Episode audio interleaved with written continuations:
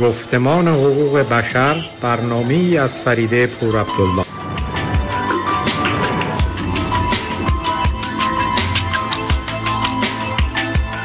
تصور کن اگه حتی تصور کردنش سخته.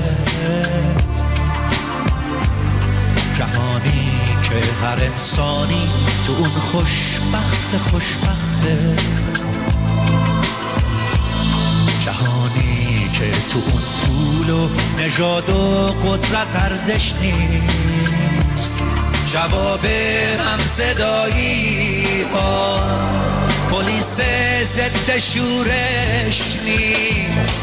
نه بمب هسته ای داره نه بمب افکن نه پاره دیگه هیچ بچه ای پاشو روی مین جا نمی‌ذاره. همه آزاد آزادن.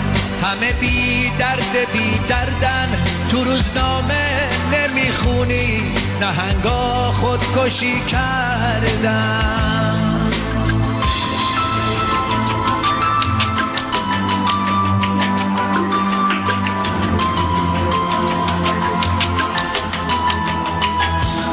جهانی رو تصور کن بدون نفرت و بارود. بدون ظلم خود کامه بدون وحشت و تابوت. جهانی رو تصور کن پر از لبخند و آزادی لبا لب از گل و بوسه با سلام فریده پور عبدالله هستم و شما برنامه گفتمان حقوق بشر را از رادیو پویا میشنوید. در این برنامه ابتدا صحبت کوتاهی دارم درباره حق دادخواهی به عنوان حق بشر و سپس مهمان این برنامه را معرفی خواهم کرد و آنگاه موسیقی را که برایتان انتخاب کردم با هم خواهیم شنید. با ما باشید.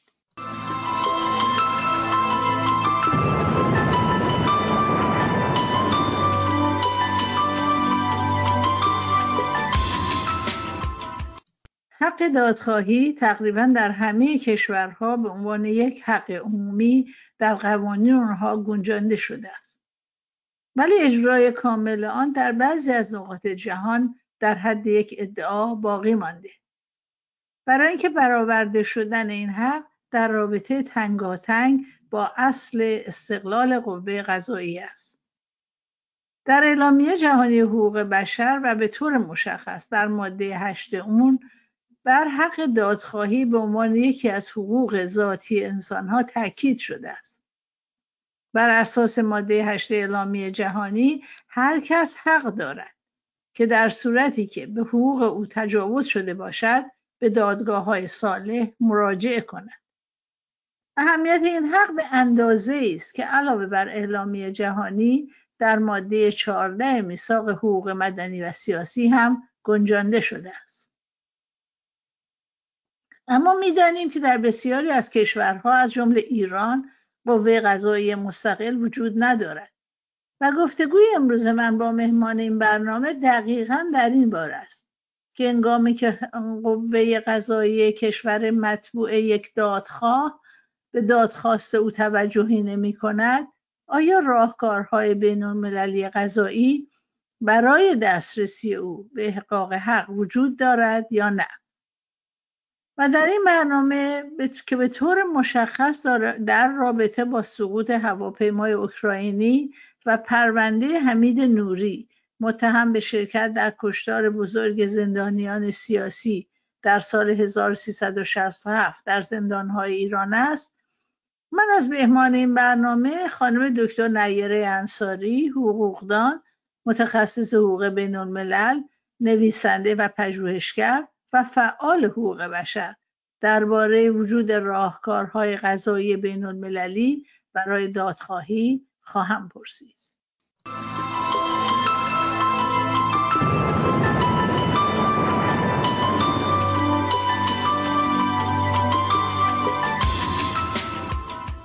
سلام می‌کنم به خانم دکتر نیره انصاری متخصص حقوق بین الملل و فعال حقوق بشر در سوئد و سپاسگزارم که دعوت ما رو پذیرفتید. درود بر شما سرکار خانم پور عبدالله گرامی. من هم از شما سپاسگزار هستم که این وقت رو برای من قائل شدید. خانم دکتر انصاری همونطور که می‌دونید یک هواپیمای اوکراینی در دقایق اولیه بامداد 18 دیما درست در همون شبی که های ایران پایگاه نیرو هوایی آمریکا رو در عراق به تلافی کشته شدن قاسم سلیمانی هدف قرار داده بودند و هر لحظه هم خطر اون وجود داشت که آمریکایی ها به تلافی اون به ایران موشک شلیک کنند و یا هواپیماهایشون مناطقی از ایران رو به تلافی بمباران بکنه بله. اجازه اون رو پیدا می‌کنه که از فرودگاه پرواز کنه و دقیقه بعد توسط نیروهای دفاعی ایران مورد اصابت موشکی قرار می‌گیره بله. و متاسفانه تمام 176 مسافر اون که 146 نفر از اونها ایرانی و یا ایرانی بله. تبار بودند کشته شدند بله. دولت ایران پس از سه روز و احتمالا پس از اون که دید که هیچ گونه راهی برای تغییر واقعیت وجود نداره مجبور شد که بپذیره که این هواپیما در اثر خطای انسانی توسط نیروهای نظامی ایران ساقط شده است. بله. همونطور که می‌دونیم در ایران هیچ چیزی در رابطه با دولت شفاف نیست. از این رو پرسش من از شما این است که آیا راه های پیگیری قانونی سقوط هواپیما و جبران خسارت در ایران وجود داره؟ و اگر نیست با توجه به اون که حق دادخواهی در اعلامیه جهانی حقوق بشر و دیگر قوانین شناخته شده است چه مکانیزم هایی برای تحقق امر دادخواهی برای خانواده های قربانیان این سانحه در مجامع بین المللی وجود داره؟ پرسش بسیار جامع و خوبی هست. ارزم به حضورتون که با توجه به اینکه اون افرادی که مسبب این کشتار و جنایت علیه بشریت بودن نه تنها محاکمه نشدن که همچنان با حفظ سمت و اینها هنوز هم مشغول به کار هستند و حتی همون روزها من شخصا و بسیاری از همکاران دیگر به طور مستقل از جامعه و نهادهای جامعه ها و نهادهای بین المللی بویژه شورای امنیت سازمان ملل و دادگاه کیفری بین المللی که از زیر مجموعه های این شورا هست خواستار تعقیب قضایی دستگیری رستگی و محاکمه خامنه ای به عنوان آمر و سپاه پاسداران انقلاب اسلامی تحت عنوان مجری این جنایت شدیم. که البته همونطورم که شما مطرح فرمودین این رخداد بسیار تاسفبار با چند روز تاخیر صورت گرفت و در نهایت پذیرفتن که این خطای انسانی بوده. با توجه به اینکه خطای انسانی از منظر حقوق که آین دادرسی کیفری و همچنین اسناد و مدارک بین المللی جزایی تعریف خاص خودش رو داره. اما این رو هم ما باید در نظر بگیریم که آقای خامنه ای به هر حال یک نهاد تصمیم گیرنده در شورای عالی امنیت ملی هم هستش که البته به موجب اصلای 110 و 111 قانون اساسی این رهبر هست که اختیارات فراقانونی داره و اساسا کلیه سیاست گذاری های کلان در ایران رو سالهاست که به آمریت او به منصه اجرا گذاشته میشه و حتی در رابطه با خطای انسانی ماده ای از قانون مجازات اسلامی که مسبب 92 هستش خطای انسانی رو در جرائم غیر عمد مورد بررسی قرار میده و با توجه به این سرنگونی هواپیمای اوکراینی که منجر به فوت تمام سرنشینان شد در حقیقت در حتی در فرض پذیرش تقصیر هم اعلام می‌کنه در جرایم غیر عمد که هر کسی که این جنایت رو صورت داده باید فورا و بدون فوت زمان اعلام می کرده و به موجب قانون مورد پیگرد قضایی و مجازات قرار می گرفته اما ما می بینیم که با تاخیر این رو اعلام کردن و از طرف دیگر در حقوق کیفری ایران خطای جزایی تعریف نشده به طور شفاف و روشن. اما مصادیق اون رو تحت عنوان مثلا تقصیر که در یکی از تبصره های ماده از قانون مجازات به عنوان بی احتیاطی بی مبالاتی عدم مهارت یا عدم رعایت نظامات دولتی تعریف شده و از اینها که بگذریم در ماده مشخصی که همون 143 قانون مجازات اسلامی مصوب 92 هست. در خصوص مسئولیت کیفری که اعلام می‌کنه اصل بر مسئولیت شخص حقیقیه ولی شخص حقوقی هم مسئولیت کیفری داره و اون زمانی هستش که نماینده قانونی شخص حقوقی به نام یا در راستای منافع اون شخصیت حقوقی مرتکب جرم بشه. حالا این در حقیقت شخصیت حقوقی اینجا کی بوده؟ اون رهبر بوده و سپاه و اون برج مراقبت یا اون کسانی که در حقیقت وظیفه پرتاب موشک رو به طور آمدانه البته داشتن ولی اینها تحت عنوان خطای انسانی این رو در حقیقت کاهش میدن با توجه به اینکه وقتی خودشون اقرار می‌کنن نسبت به اقدام چنین جنایتی طبیعی هستش که اون جنبه خطای انسانی در حقیقت حالت منفی به خودش می‌گیره و بیشتر تعمد و قصد عمد مجرمانه رو پیش روی ما می‌گذاره. و با توجه به این موارد ما می‌بینیم که در حقیقت این مسئله مسئولیت مدنی که در واقع باید جبران خسارت بکنه قرامت بده به اون کسانی که کشته شدن بازماندگانشون و همچنین مسئولیت کارفرما که می‌تواند همون شخصیت حقوقی باشه که عرض کردم خدمتون. اینها تمام مواردی هستش که در قانون مجازات اسلامی مطرح شده و به غیر از این مسئله مسئله معاهده شیکاگو هست. معاهده هواپیمایی کشوری بین المللی که به کنوانسیون شیکاگو معروفه و این مهمترین معاهده مربوط به هوانوردی و حقوق هوایی که اجرای اون از چهار آپریل 1947 آغاز شده. و در حقیقت میشه گفتش که ایران هم یکی از کشورهای مؤسس ایکاو یا همون معاهده شیکاگو هستش که نخستین امضا کنندگان این معاهده بوده و قانون اجازه الحاق دولت ایران به این کنوانسیون در تیر ماه سی تیر 1328 به تصویب مجلس شورای ملی اون زمان رسیده بوده.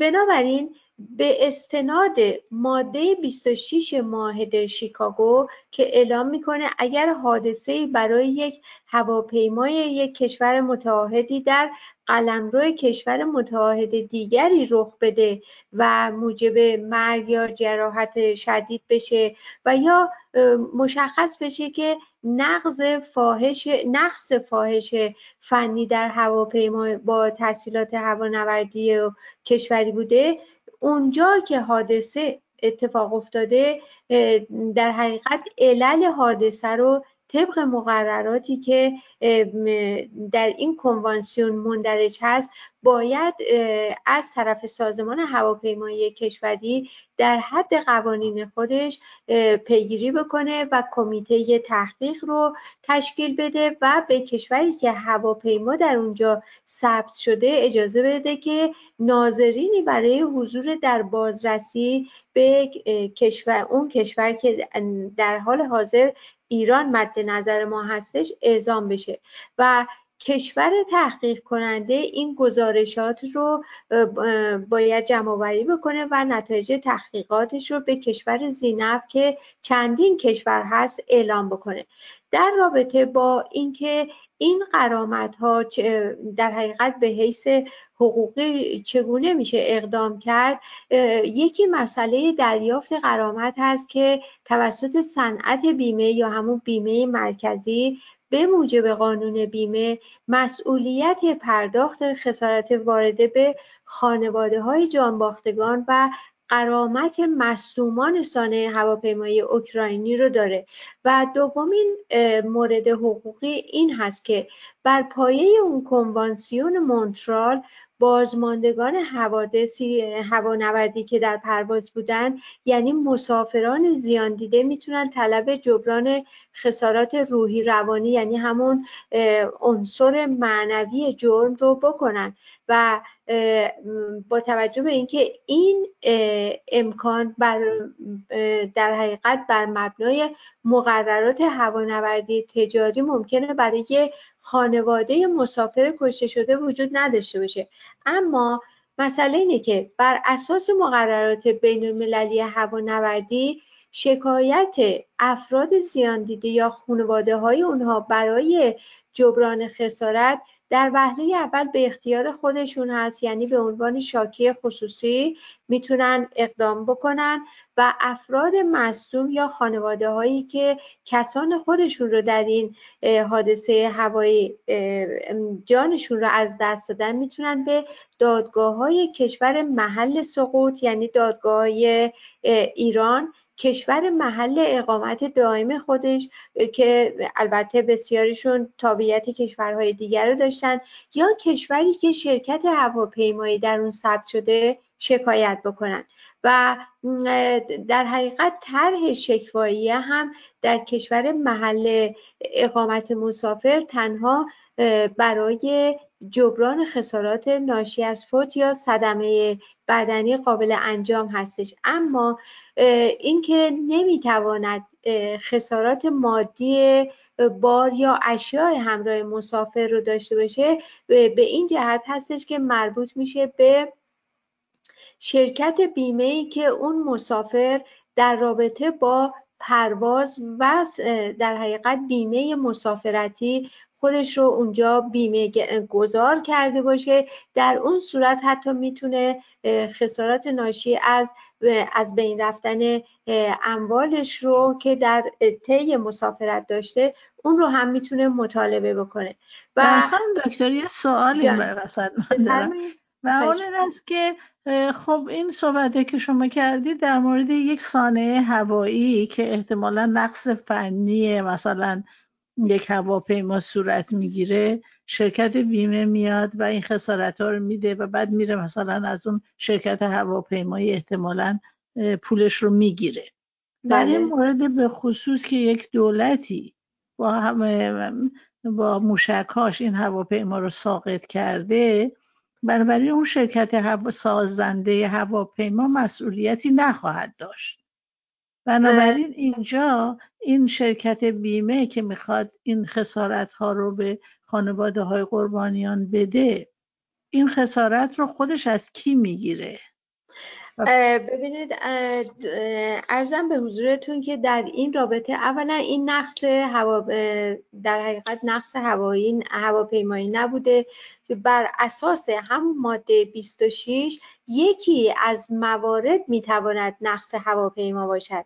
ولی ابتدا عرض کردم که چنانچه مرگ و یا در حقیقت جراحات بسیار شدید منجر به فوت حتی صورت گرفته باشه این توسط دولتی که همین دولت حکوم اسلامی در ایران مسئولیت کیفری و مدنی هر دو رو داره بله، که بله. در حقیقت جبران خسارت نسبت به خانواده جانباختگان بکنه بنابراین نخستین مورد مسئله فوتی هستش که در اثر سقوط یا سرنگونی اون هواپیما صورت می‌گیره که در اینجا چون تعمد توسط آمر یعنی خامنه ای و بعدم سپاه پاسداران بوده اینجا مسئله این هستش که اینها باید جبران خسارت بکنن. چون تعمد در این در واقع سرنگونی رو داشتن. بله بله. بله. سوال بعدی من این است که خب دولت جمهوری اسلامی مسئولیت سقوط هواپیما رو پذیرفته.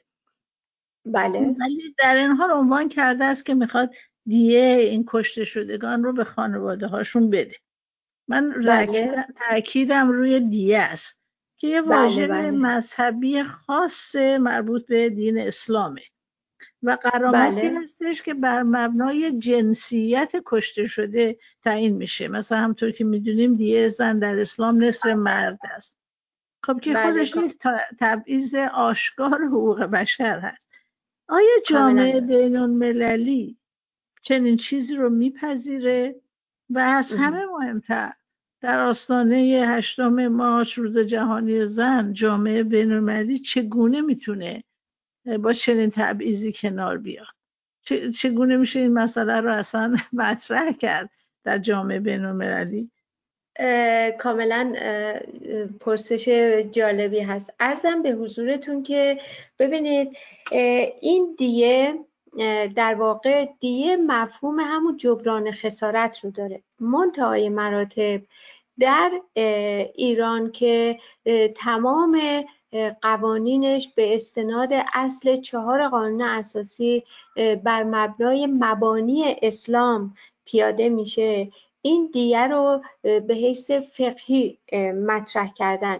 ولی در کشورهای دیگر تحت عنوان همون قرامت یعنی جبران خسارت در قوانینشون گنجوندن. حالا اینکه چرا این مسئله دیه اینجا چه نقشی رو ایفا می‌کنه؟ ببینید مسئله تابع تابعیت مضاعف مطرح هست که بسیاری از این جانباختگان تابعیت مضاعف کشورهای گوناگون رو داشتن ضمن اینکه تابعیت سرزمینی یه خودشون یعنی همون تابعیت ایران رو هم داشتن.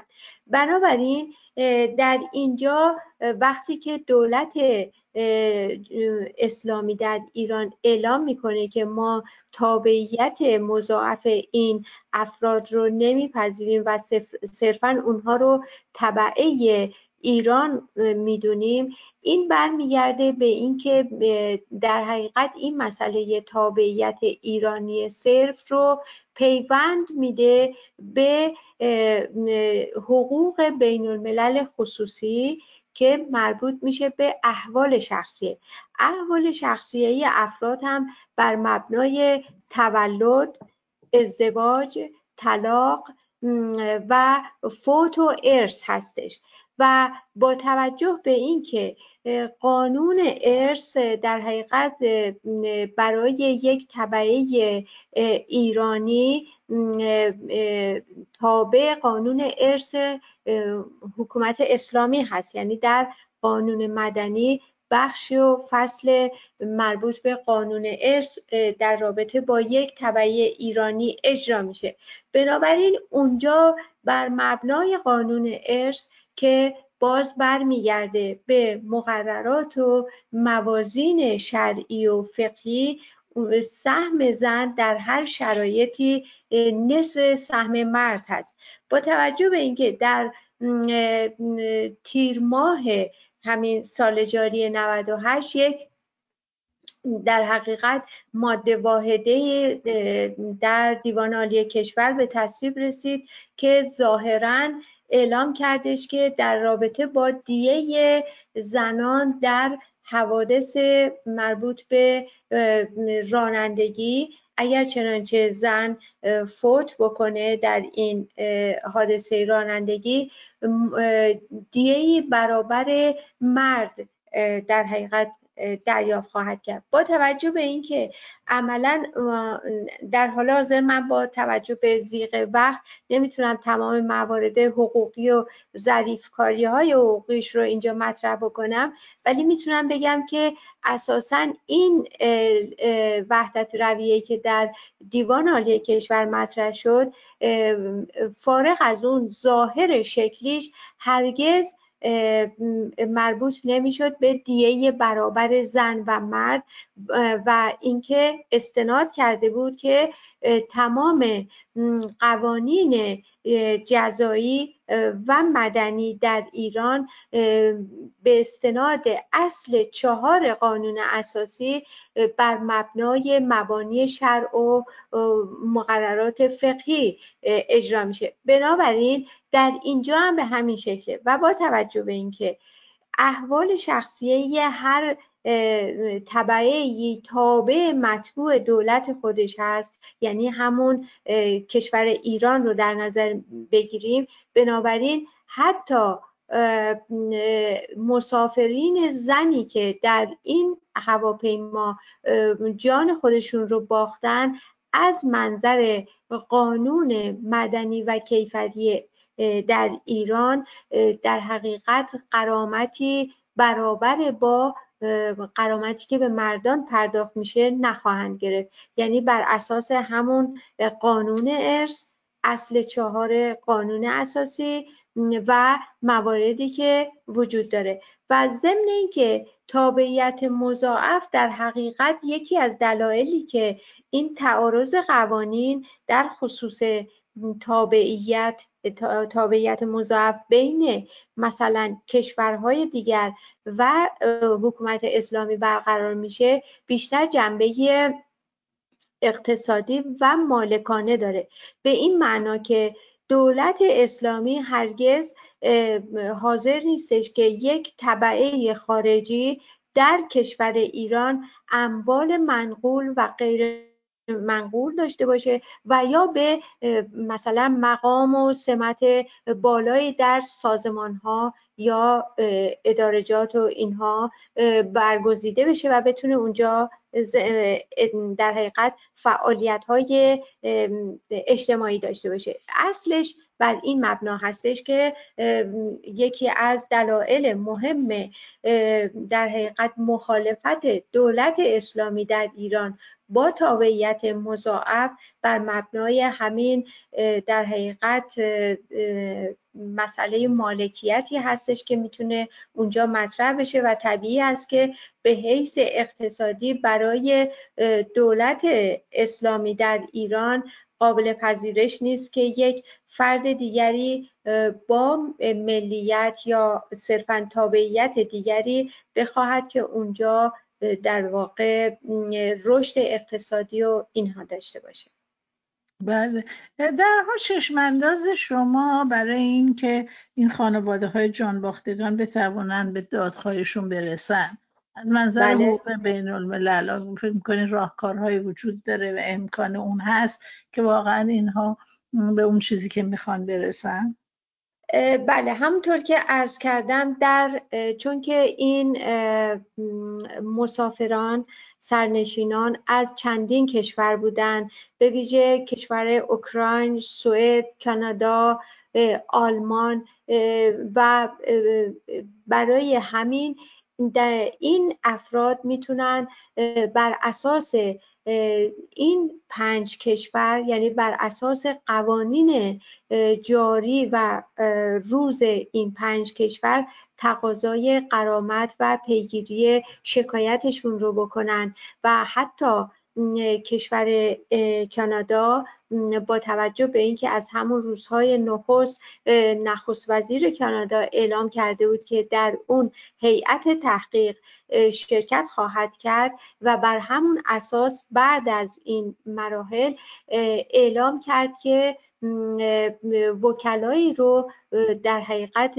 در اختیار خواهد داشت که بتواند روند قانونی این شکایت بازماندگان رو در دادگاه های کانادا پیگیری بکنن که تا کنون هم به یک مرحله بسیار خوبی رسیدن و یک سری اسناد رو ارائه دادن که اگرچه پرونده هستش که زمان می‌بره ولی طبیعیه که بر مبنای قوانین و مقررات بین المللی به نتیجه خواهد رسید. و از همه مهمتر بر اساس اصل صلاحیت قضایی جهانی این کشورها و همچنین تابعیتی رو که اگرچه مضاعف است ولی کشورهای اروپایی و کانادا تابعیت مضاعف رو میپذیرند به جهت اینکه اون طبعه در اون کشور تحصیل می‌کنه کار می‌کنه مالیات پرداخت می‌کنه و بعد هم به هر حال ازدواج بین این ملیت های گوناگون زمینه یک حمایت سیاسی از یک دولت دیگر رو فراهم می‌کنه برای فرض می‌کنیم یک ایرانی کانادایی. بنابراین بر مبنای مقررات بین المللی این زمینه اقدامات حقوقی باز هست و بازماندگان می‌تونن اقدامات حقوقی رو انجام بدن. حتی همون زمان که این رخداد تلخ به وقوع پیوسته بود من اعلام کردم برای سرنشینانی که سوئدی تبا ایرانی سوئدی تبار هم بودن تابعیت سوئدی رو داشتن که از پذیرفتن و امضای هر گونه برگه ای که برای اونها بار مسئولیت رو به همراه داره و این برگه ها توسط حکومت اسلامی به اونها ارائه میشه. خودداری بکنن و می توانن حتی در کشور سوئد اقدام قانونی رو صورت بدن مشروط بر اینکه یک وکیل از طرف اونها این شکواییه رو به دادگاه های سوئد تسلیم بکنه تا بتوانن به صورت در یک روند حقوقی قرار بگیرن و پرونده مورد رسیدگی دادگاه واقع بشه. بله خیلی ممنون. ولی یک سوال دیگه این کس که دارم این است که آیا امکان این وجود داره که در اثر این مشکلاتی که سر مسئله دو تابعیتی ها هست مسئله از حدود خانواده ها خارج بشه و مثلا دولت کانادا اعلام جرمی علیه ایران بکنه در یه دادگاهی؟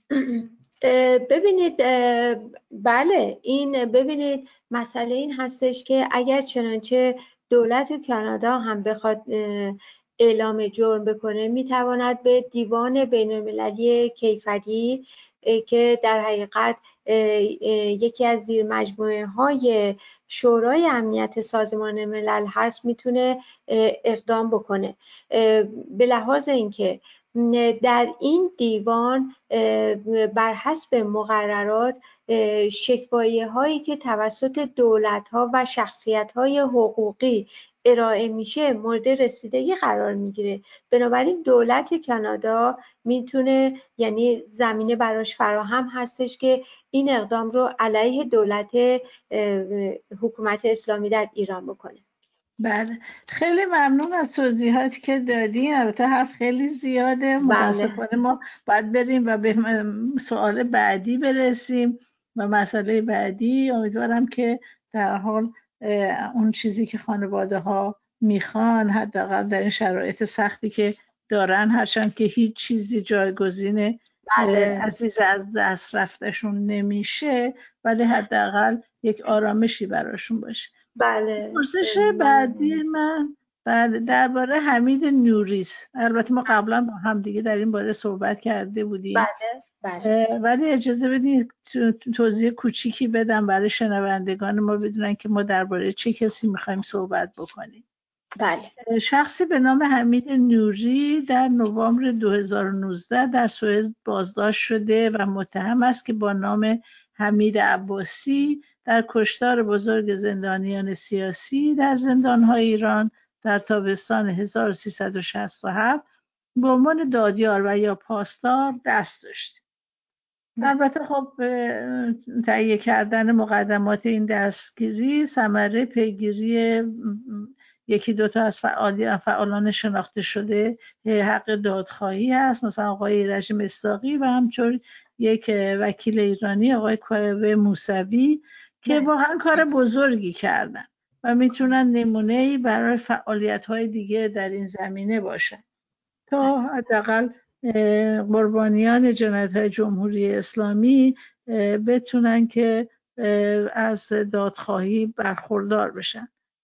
و شاید اصلا بتونه این مسئله بازداشت یک همچین جنایتکارانی بتواند یک عامل بازدارنده ای بشود برای بله. کسانی که دو چنین اعمالی دست می‌زنن حداقل یه فکری بکنن که آره ممکن است در یه موقع یه جایی بالاخره به سزای اعمالشون برسن سوال من از شما که می‌دونم این مسائل رو خیلی از نزدیک دنبال می‌کنید این است که به چه اتهامی بازداشت حمید نوری به چه اتهامی بازداشت شده است؟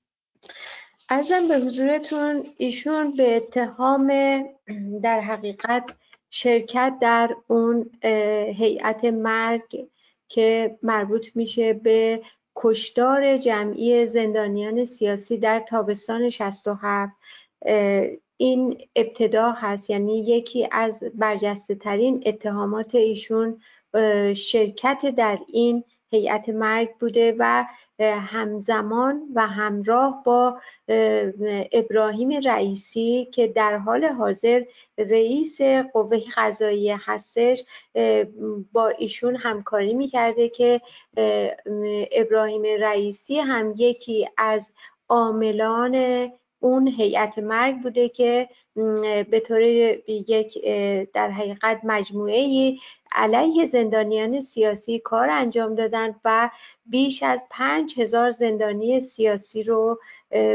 در حقیقت کشتار جمعی کردن و حتی پیکرهاشون رو به خانواده ها تحویل ندادن که عزیزان دیگه همه می‌دونن که خاوران در ایران تنها در تهران واقع نشده. تمام شهرهای ایران خاورانی داره که کم و بیش مربوط میشه به همون کشتار زندانیان سیاسی سال 67 و دیگر یکی دیگر از موارد اتهام ایشون مربوط میشه به بازجویی و شکنجه زندانیان که در این رابطه حتی شهودی به عنوان اینکه رابطه مستقیم با این آقای نوری در اون سالها در زندان داشتن شهادت مکتوبشون رو تسلیم دادگاه کردن. حالا اینکه این دادگاه در حقیقت توسط سازمان جرایم بین المللی در سوئد اونجا هدایت میشه و به در حقیقت محاکمه این فرد ادامه میده. بله. شما فرمودید که چند نفر ازش شکایت کردن. می‌تونید بگین بله. که چند نفر بودن؟ در حال حاضر این به صورت یعنی عمومیت پیدا نکرده که افراد شکایت کننده یا حتی شهادت دهنده مشخص بشه. زیرا که هنوز به مرحله دادرسی نرسیده و طبیعی هستش که اون زمان که جلسه دادرسی توسط دادگاه اعلام بشه به حیث تاریخ و اینها اون زمان می‌تونه اعلام بکنه. بله. آیا وکیل خصوصی داره؟ یعنی دولت یا مثلا سفارت ایران براش وکیل گرفته است یا اینکه وکیلش وکیل تسخیریه؟ یا به قول معروف جمهوری اسلامی بله. اونو به خودش رها کرده. یه ضرب مسئله آمریکایی میگه انداختتش زیر اتوبوس. عجب. ارزم به حضورتون که ایشون وکیل خصوصی دارن منتهای مراتب. تا کنون نتونستن اقدام موثری در جهت دفاع از ایشون یا رفع این اتهامات رو به عمل بیارن. و در حقیقت میشه گفتش که خود وکلا البته یکیشون که استفاده داده. و اون فردی هم که در حال حاضر در پرونده به عنوان وکیل هست هنوز فعلا میشه گفتش که نظریه و دفاعیه نهاییش رو اعلام نکرده به دادگاه. و چه چیزی در قوانین سوئد هست که امکان این بازرسی و محاکمه رو فراهم کرده؟ در مقایسه با مثلا آلمان که دیدیم بله, بله. اونو چی, چی هست؟ بله. ارزم به حضورتون که این مربوط میشه به در حقیقت اصل صلاحیت قضایی جهانی موجب شده که کشور سوئد با توجه به اینکه در سال 2014 این اصل صلاحیت قضایی جهانی رو پذیرفته و به تبع اون مسئولیت اجرای مفاد این اصل رو داره.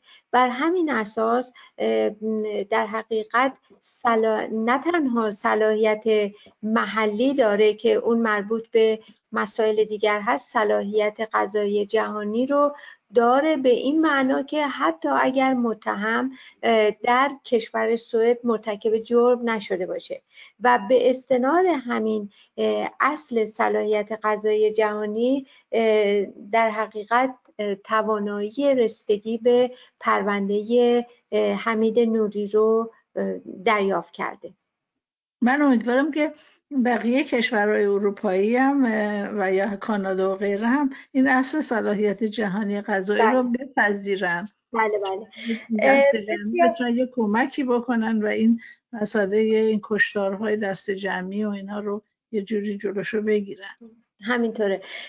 ببینید بسیاری از کشورها پذیرفتن ولی اینکه شما اشاره به آلمان فرمودین و همون جنایت میکنوس تروری که صورت گرفت علتش این هستش که آلمان اصل صلاحیت قضایی جهانی رو تا کنون نپذیرفته. اما اون کشور می‌تونست به موجب قوانین خودش و بر مبنای اصل صلاحیت محلی چون جرم در آلمان در برلین اتفاق افتاده بود می‌تونست این پرونده رو مورد رسیدگی قرار بده. اگرچه یکی از اون در حقیقت عاملان مجریان این جنایت رو به نام مصطفی دارابی اگر اشتباه نکنم ایشون تنها چند سال در آلمان دوره محکومیتش رو طی کرد و با توجه به اون قراردادهای متقابلی که بین آلمان و حکومت اسلامی نسبت به استرداد مجرمین هست و این استرداد مجرمین رو در حقیقت باید رئیس قوه قضاییه کشوری که در حقیقت می‌خواد مجرم به کشور خودش برگرده رو اعلام می‌کرده در اون زمان قوه قضاییه حکومت اسلامی از دولت آلمان تقاضا کرده بوده که این مجرم رو بعد از پایان محکومیتش به ایران مسترد بکنه که این کار انجام شد. منتها مصطفی دارابی در ایران هیچگاه در حقیقت ادامه محکومیتش رو بابت این جنایت نگذروند بلکه در فرودگاه هم با تشریفات خاص وزارت امور خارجه استقبال شد. و اما در کشورهای دیگر اروپایی هم چنانچه این اصل رو پذیرفته باشند موظف و مسئولیت و متعهد به اجرای مفاد این اصل هستند که طبیعی در رابطه با جنایاتی که علیه بشریت و به ویژه اون چهار جرایم بین المللی که در حقیقت جرایم علیه بشریت کشدار جمعی نسل کشی و تجاوز هست می‌تونن تحت هر شرایطی اقدامات قانونی رو انجام بدن علیه جنایتکاران. بله بله. خیلی ممنون از توضیحاتتون. بسیار. جالب بود.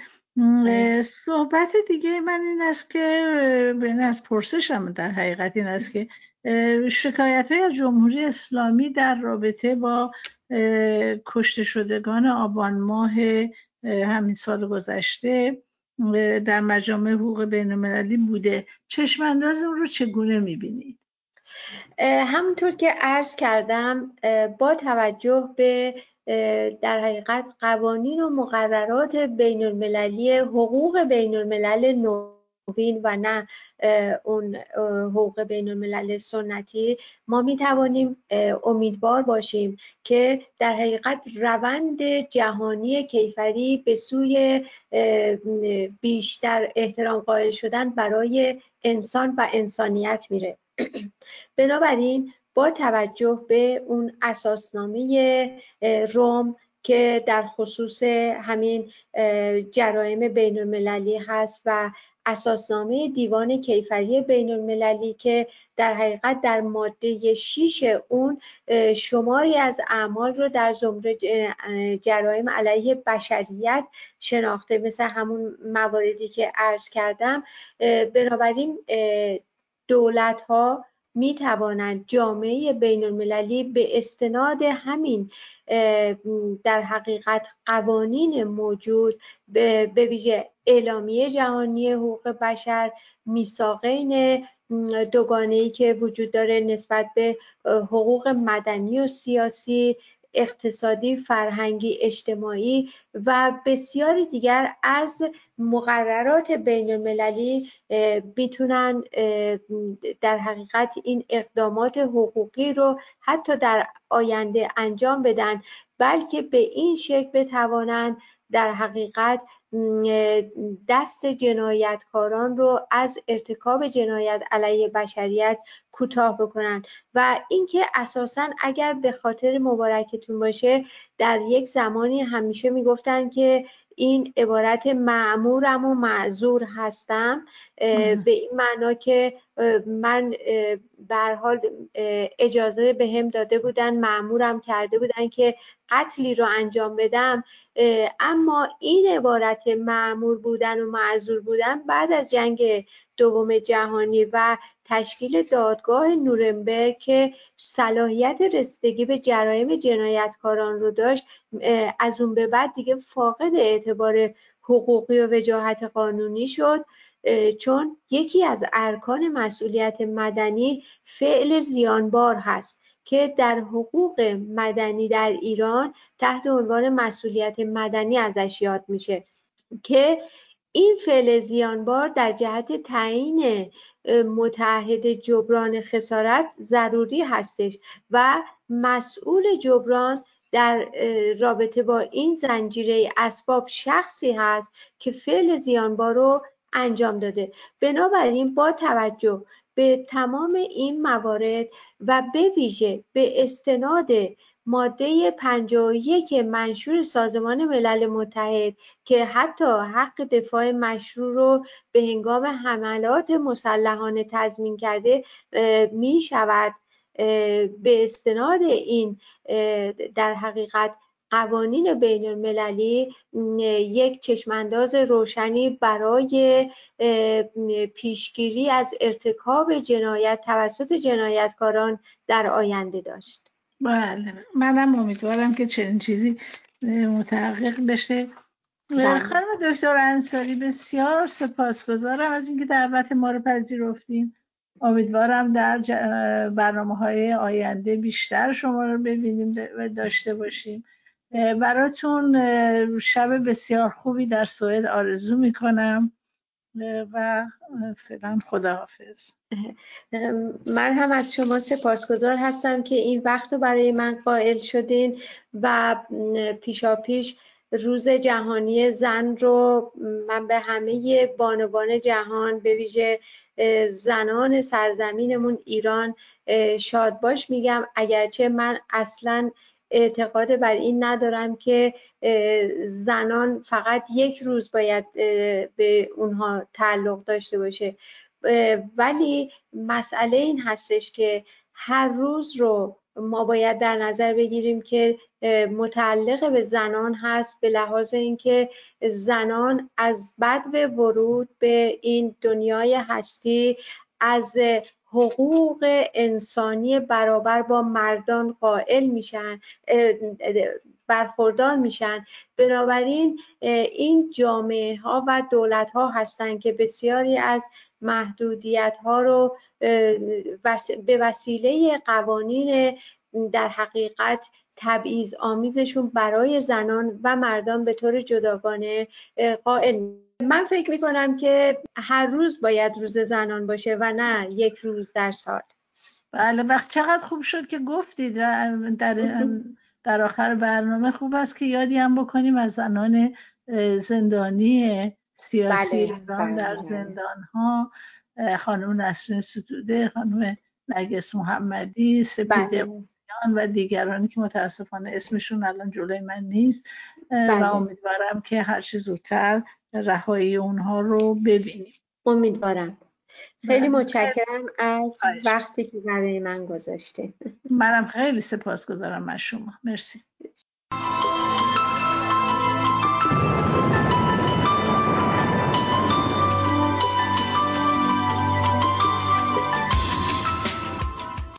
در اینجا به پایان برنامه می رسیم. آهنگی را که برایتان انتخاب کردم و احتمالا به گوشتان آشناست. والتس از دیمیتری شوستاکوویچ است. که امیدوارم بپسندید. همراه با دوست عزیزم سودابه که کارهای فنی این برنامه رو به عهده داره شب و روز خوشی رو برایتان آرزو می‌کنم.